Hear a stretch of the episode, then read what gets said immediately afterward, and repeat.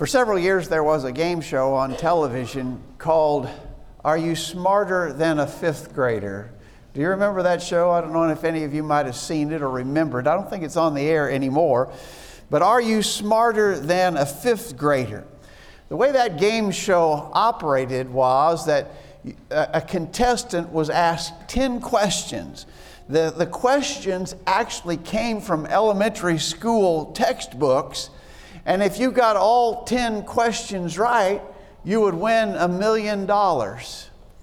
As I understand it, in the, in the time that that show was on the air, there were only two people who ever won the million dollar prize. One was the superintendent of public schools in the state of Georgia, and the other was a professor at the UC Berkeley in California, and he was actually a Nobel Prize winner in physics, and, and he got the million dollar prize. But other than those two, as I understand it, nobody else ever made the million. When contestants missed, when they finally missed a question, the way the show was, was designed was that they were required to say, I am not smarter than a fifth grader. I'm not smarter than a fifth grader. Today, we want to sort of play on the idea of that television game show, but our question is more important and the stakes are higher. It's not a question of whether or not you could win a million dollars. The question is, can you be saved eternally in heaven? Our question to you this evening is, are you smarter than a sinner? That's the question we want to consider for a few minutes this evening as we look to God's Word together. Thanks for being here. As Bob already mentioned, boy, it's a, it's a rainy night in uh, Alabama, and you have braved the elements to be here, and we are encouraged by that fact. Thanks for being here. As we study together from the Word of God, uh, I, I, hope that you'll carefully consider the things that we say and make sure that they are based, in fact, on the Word of God. If you perceive at all that I am up here teaching you my personal opinion about things, then I invite you to completely disregard anything that I might say. But if, on the other hand, we find that these truths are revealed in God's Word, the challenge then becomes to put them into practice in our daily lives. That's for all of us, for you and me alike. Uh, when we learn the truth of God, we've got to live it. And so we hope that we'll say some things tonight that might encourage in that way. Thanks for being here tonight. Thanks for, thanks for inviting me to be here tonight. Are you smarter than a sinner? You know, sinners sometimes make some really mistaken arguments. For instance, a sinner will sometimes think that God won't notice the sin that he or she is committing. Sinners often do that. God won't notice if I commit this particular sin. I can, I can hide it. You know, I think that some people may, in fact, reason that way. For instance, maybe here's this husband. And uh, what he's doing, very shamefully, is that he is on his computer uh, uh, late at night and he's looking at pornographic images on his computer, but he is working very hard to make sure that his wife or other family members don't know that he's doing it. He, he hides that. And he may succeed at that at least for a while. He's going to hide his sin. Or maybe here's a teenager who uh, very tempted and has succumbed to the temptation to smoke marijuana or, or to maybe to drink alcohol. And this teenager thinks, I'll be able to keep that from my parents. I'll, I'll be able to do this and they won't know. They'll never discover it. Maybe so, possibly. Here's a Christian who comes to the Lord's uh, comes to worship on the Lord's day and makes a really great show of his religious devotion, but during the week he acts and talks and conducts himself just like a person of the world. He is in fact a hypocrite. But he thinks he can hide that from his brethren in the local congregation, and maybe he can for a time.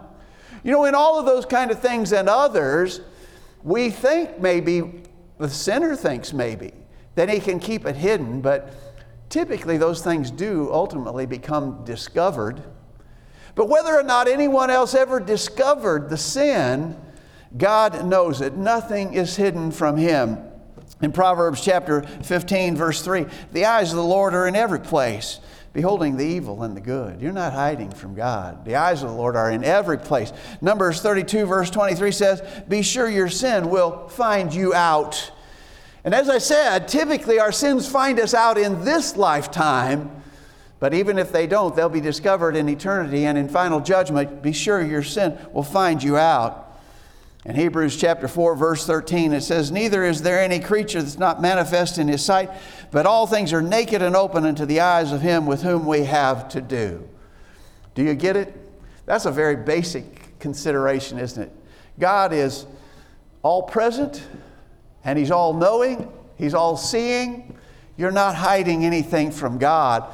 And so you're not being very smart if you think like a sinner and the sinner says, God won't notice. God notices. So we're going to put a big red X over that argument. You remember when you were in grade school and you got your paper back and the teacher had just marked it all up with, with a red ink pencil? Uh, I got a lot of those kind of papers back in the school days. So we're going to put a big red X over that. That's, that's a faulty argument that sinners sometimes make that God won't notice.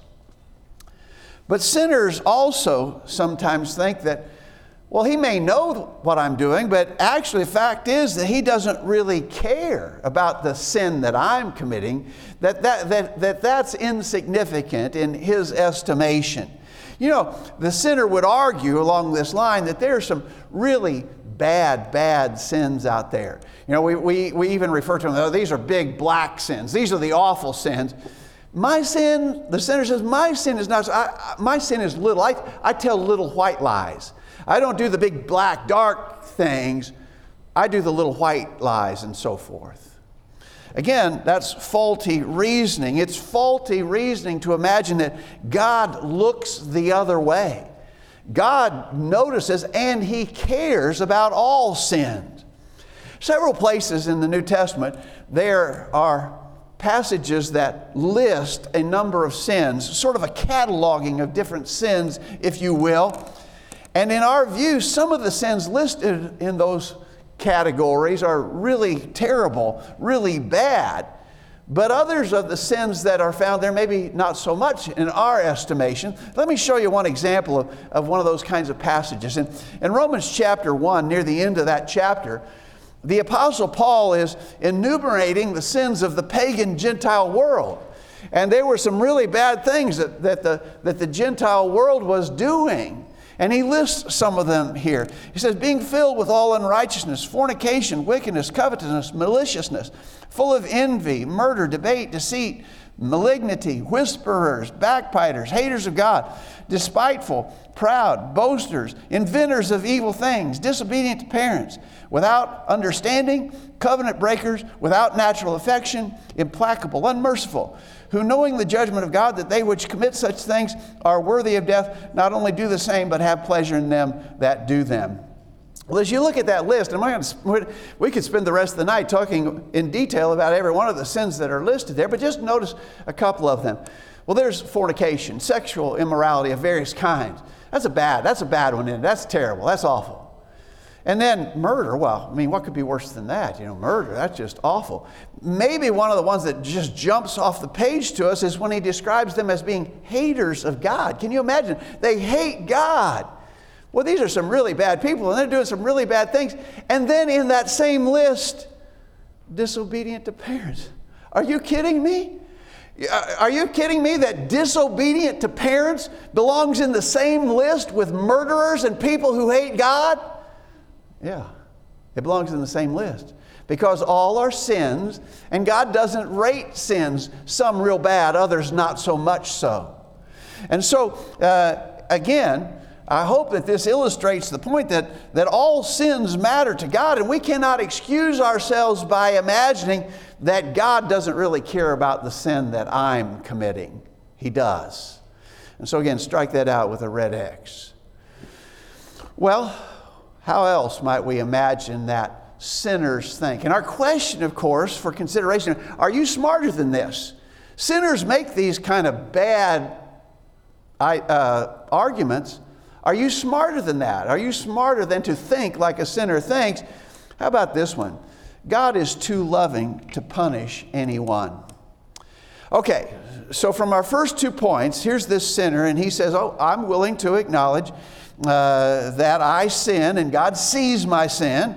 Uh, and I'm, I, I'm even willing to, to acknowledge that, that He cares about sins of all sorts.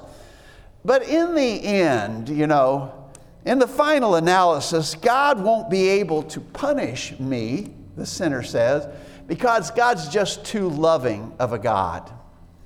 I think a lot of people think that about God. A lot of people. They think of God sort of like that He's a, a doting grandfather up there in heaven, and He's looking down upon us, and, and, and like a grandfather, He just could never call upon us to, uh, he, he could never punish us, you know. I remember when my son and daughter in law left with us their, their little toddler uh, and, and he was, I don't know, he's probably about two years old or thereabouts. We'd babysat him before, but he's, he's getting old enough now to be sort of a handful. He's in the, he's in the terrible twos, you know. And so my son Joel says, Now, if he shows out, you spank him. And you know what I said? I'm the grandfather. You know what I said? No, uh, there won't be there won't be any spanking here. That's your job. now he needs spanking. I don't doubt that he needs spanking. You spank him when he needs it, but don't bring him here and expect me to spank. I'm the grandfather, right? Well, I think that's the way some people imagine God. God is sort of like that grandfather who could never bring himself to punish anyone. Well, again, that's not true. First of all, let's establish this. To the question, is God a loving God? Well, absolutely yes, right? There's no doubt about the love of God. In 1 Timothy chapter 2, verse 4, God will have all men to be saved and to come into the knowledge of the truth. So God's desire is that He wants everyone to be saved, and He's provided a means by which all can be saved. He has not excluded anyone from that possibility. Whoever you are, wherever you live, whatever, whatever you're involved in in your life, He has said, Come and enjoy the blessings of salvation. God's a loving God. There's just no doubt about that. And so we want to make sure that that's understood. We're not saying that God is unloving. God is very loving. Peter mentioned the same sort of thing in 2 Peter chapter 3 beginning verse 9. He says, The Lord is not slack concerning his promises. Some men count slackness, but is long suffering to us. We're not willing that any should perish, but that all should come to repentance. God doesn't want anyone to be punished. He doesn't want anyone to suffer in final eternal judgment. God's not will, willing that any should uh, perish, but notice the very next verse. It says, But the day of the Lord will come as a thief in the night, in which the heavens shall pass away with a great noise, and the elements shall melt with fervent heat. The earth also and the works that are therein shall be burned up. So God's a loving God, but He's also a just and righteous God. And He will punish those who have not submitted to His will in obedience, in humble obedience the thing we try to point out, of course, is everything that God asked us to do, He asked us to do that in our own best interest, like a loving parent or grandparent. He does love us, but He expects us to obey, and He will punish those who do not obey. I wonder those people who make this argument, God's just too loving of a God to ever punish anyone. I wonder if they have ever read in their Bible about the great flood in the days of Noah, the worldwide flood in the days of Noah. In Genesis chapter 7, beginning verse 17, the flood was 40 days upon the earth, and the waters increased and bare up the ark, and it was lift up above the earth. And all flesh died that moved upon the earth, both of fowl and of cattle and of beast and of every creeping thing that creeps upon the earth, and every man. To all of those who think God is too loving to ever punish anyone, Please explain to us the account of the flood in the days of Noah. When the entire earth's population suffered the judgment of God, with the exception of Noah and his wife and his three sons and their wives. God too loving to punish? No. That is just simply not true. And so, again, we've got some flawed thinking on the part of sinners. Are you smarter than that? I hope that you are. Let me suggest another possibility. Another possibility, and I think, I think this again is a common way of thinking that sinners engage, maybe it's one of the most common ideas that sinners have.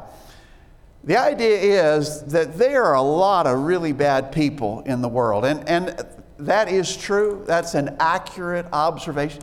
There are some really bad people in this world, no doubt about that. But a sinner says, I'm not one of them. There's some really bad people in the world, but I'm not one of them. I'm a, you know, I'm actually a pretty decent person. Uh, I, am a good citizen. I pay my taxes. I try to be kind to my neighbor. Uh, I don't kick the dog. You know, uh, I, I could enumerate all, all my good features, you know. I, I'm not like some of those really bad sinners out there in the world. I'm not as bad as them. I want to tell you, that's common thinking. In fact, surveys have been taken that, that, that indicate most people think that they can be saved on the basis of that goodness. I'm a pretty good person, and God will save me just because I'm not as bad as some others. You know, that's the way the famous Pharisee thought uh, in the story that Jesus told in Luke chapter 18, beginning verse 10. Two men went up to the temple to pray, the one a Pharisee, the other a publican. The Pharisee stood and prayed thus with himself God, I thank thee that I'm not as other men are, extortioners, unjust, adulterers, or even as this publican. I fast twice in the week, I give tithes of all that I possess. And the publican, standing afar off, would not lift so much as his eyes into heaven, but smote upon his breast, saying, God be merciful to me, a sinner. I tell you, this man went down to his house justified rather than the other. Get that last phrase there? Who, who was right in this? The guy who thought he was so good, better than others? The guy who rated himself by comparing himself to others? I'm better than this publican over here. No.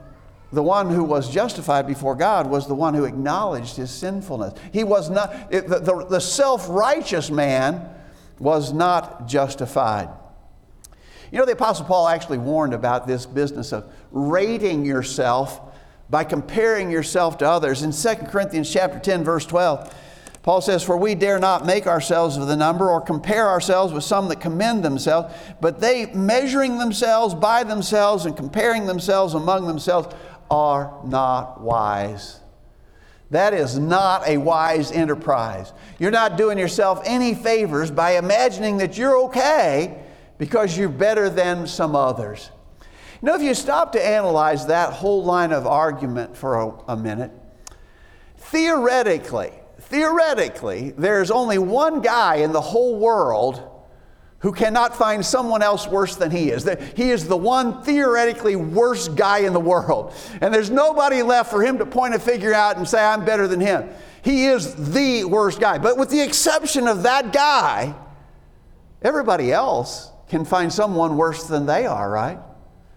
But there's no justification in that. That's the way sinners think, and it is not wise, Paul said. We've got to mark that out as well. Well, a sinner might also argue, I can do this later. I can worry about God later. I think just all of us have a tendency to be procrastinators, right? Procrastinator, that, that's a $64 word, but we know what it means, don't we? Because we engage in that a lot. I, I wonder how many here this evening, I wonder how many wives have a to do list at home. You know, we sometimes refer to them as honeydew lists, you know, honeydew this, honeydew that. And so the wives maintain the list, and the husbands are supposed to do the list.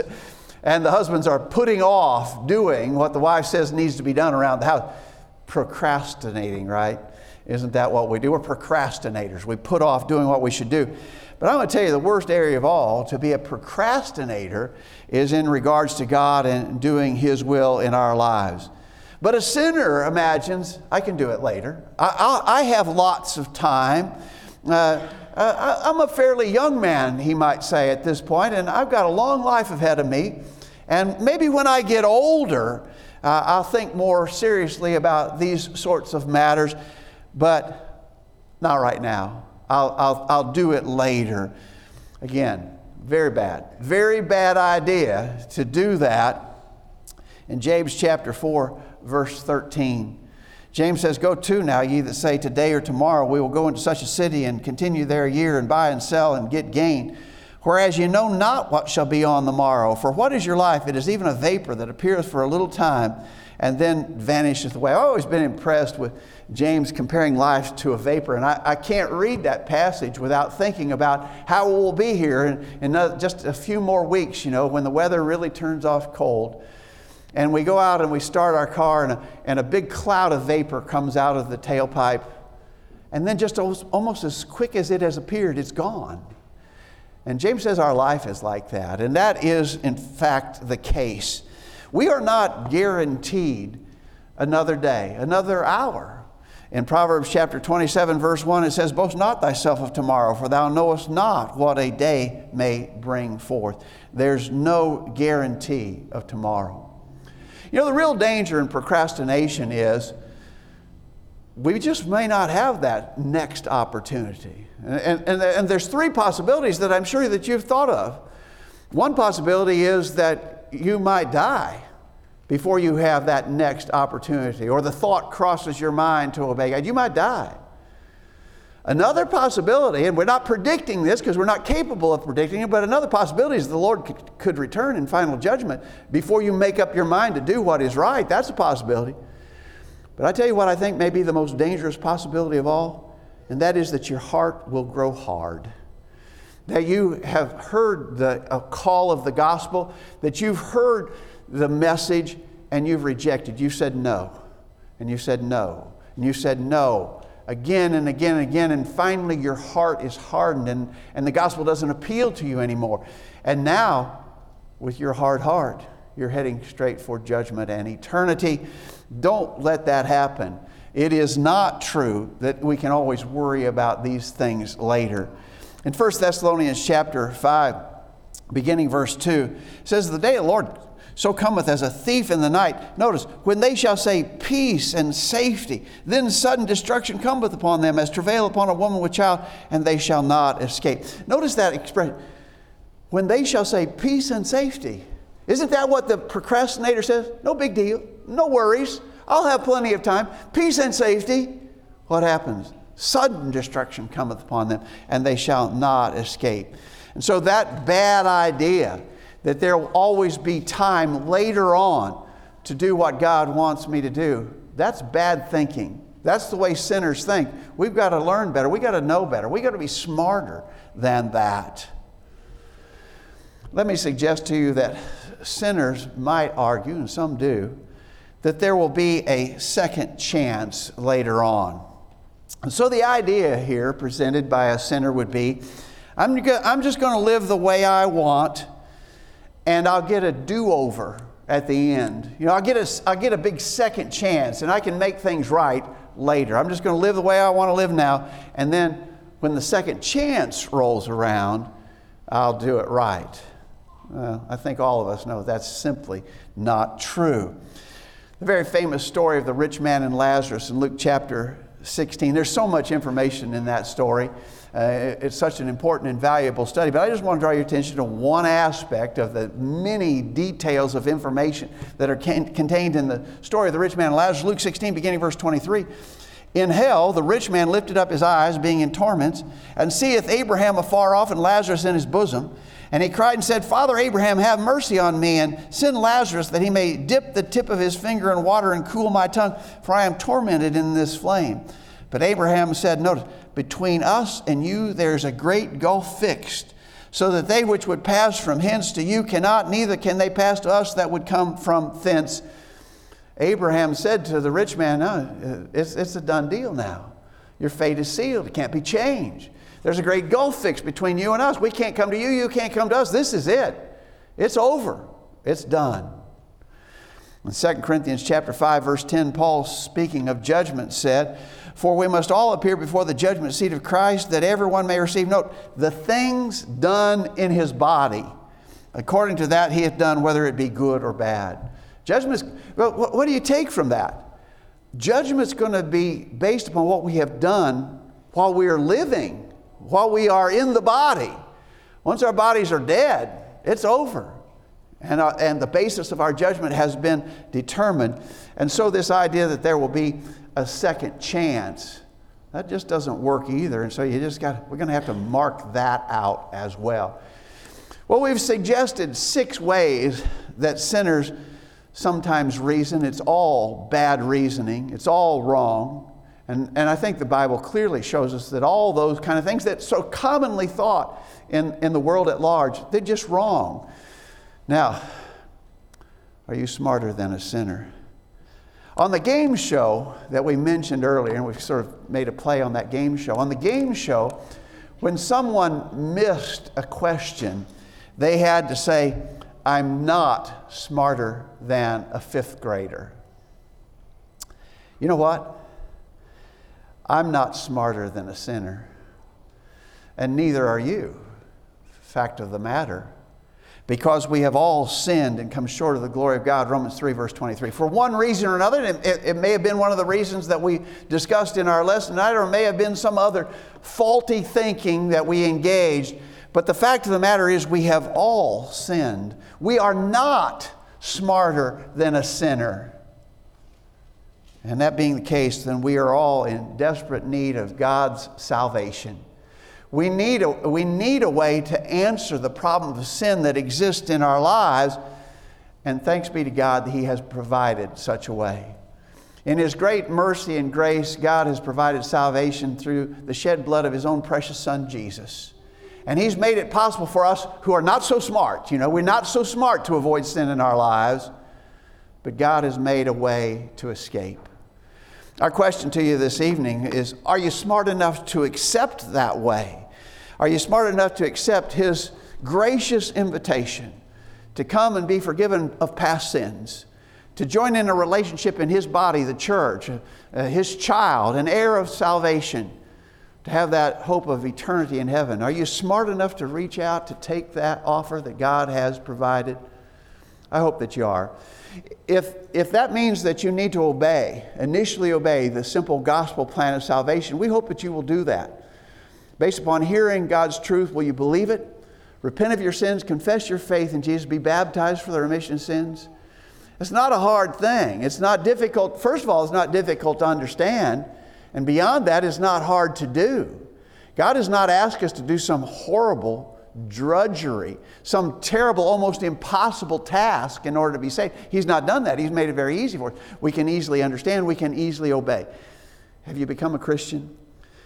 If you have not, we hope you'll make that decision. If you need more information, you know, if, if it is the kind of thing that you would seriously want to consider, but you feel you have questions and need more information, just say a word, and more study can be easily arranged. We hope you'll make that decision without delay. If you're a Christian already, but sadly, you've allowed the faulty thinking of sinners to infect your mind again and you've fallen away from God. We beg you to come back in repentance, confession, and prayer. If we can help in any way, let us know while we stand and sing this song.